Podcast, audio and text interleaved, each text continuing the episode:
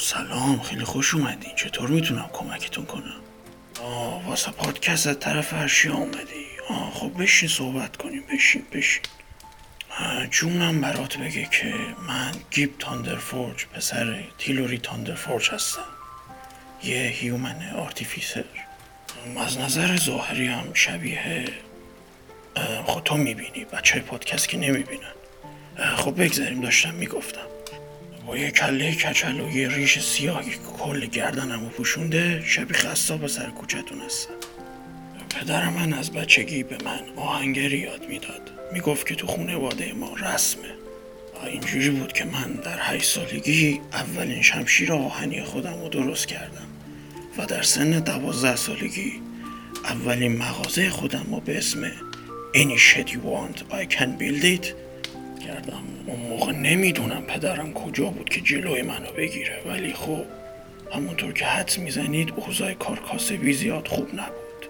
همین فرمون تا چهارده سالگی پیش رفت تا یه روزی پدرم اومد تو مغازه دستشو گذاشت رو شونم و تو چشام نگاه کرد و گفت گیب ریدی. پولو تو جوب میریختم سود بیشتر می‌داد و با اردنگی ما رو فرستاد دنبال کار. دو هفته دنبال کار میگشتم که بالاخره تونستم توی guild Arcane Hammer واس خودم یه کار دست و پا کنم. روش های خیلی باحالی داشتم برای انجام کاراشون. علاوه بر اینکه آهنگرهای خیلی ماهری بودن از جادو برای تقویت ساخته هاشون استفاده می‌کردن من بیشتر مهارت از همونجا یاد گرفتم.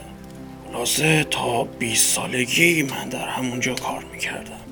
برای adventurer ها equipment می ساختم و برای noble ها هم هر ان و گوهی که با طلا می‌خواستم براشون می ساختم.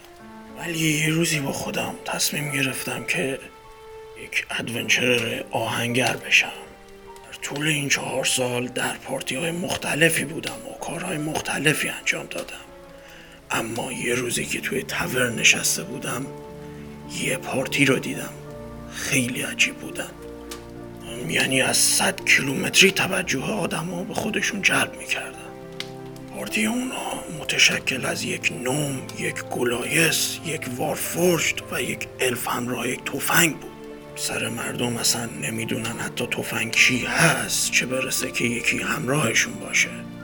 اگه به نظرتون هنوز به اندازه کافی عجیب نبودن باید بهتون بگم که راجع به رفتن توی آندردارک و کشتن دیمن صحبت می‌کردن.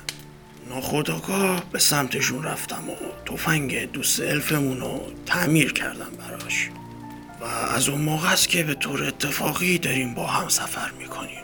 ولی فکر می‌کردم که اینها یه مش دیوانه باید باشن که برن توی آندردارک ولی به یک دلیلی که حتی خودم هم نمی‌دونم همراهشون به آندردارک رفتم. اول انقدر ترسیده بودم که حتی صحبت هم نمی‌تونستم بکنم. جور که در آندردارک سفر می‌کردیم یک دیمن به ما حمله کرد و فکر می‌کردم که قرار هممون بمیریم. ولی اینا به راحتی تونستن بکشنش و حتی پوستشو کندن که لباس ازش درست کنن. از اون موقع کارهای مختلفی با هم انجام دادیم. یه سوسمار ما رو راهنمایی کرد به بهشت. یه همچین جایی یک جادوگر رو دیدیم که می‌خواد با دیمن لورد ها شوخی کنه و برای این دوستمون انوگوهای مختلفی پیدا کردیم. اونم برات بگه که خونه یک دیمن چشم یک بیهولده رو از این انوگوهایی که توی آندردارک پیدا میشه. ولی با وجود تمام اینها من هیچ وقتی که نترسیدم. چون اول به مهارت خودم و به مهارت دوستام اعتماد دارم. هرچند که از نظر روانی و مغزی زیاد استیبل نباشن خب همین بود دیگه. چون نگاه می‌کنی؟ چای می‌خوری بیارم؟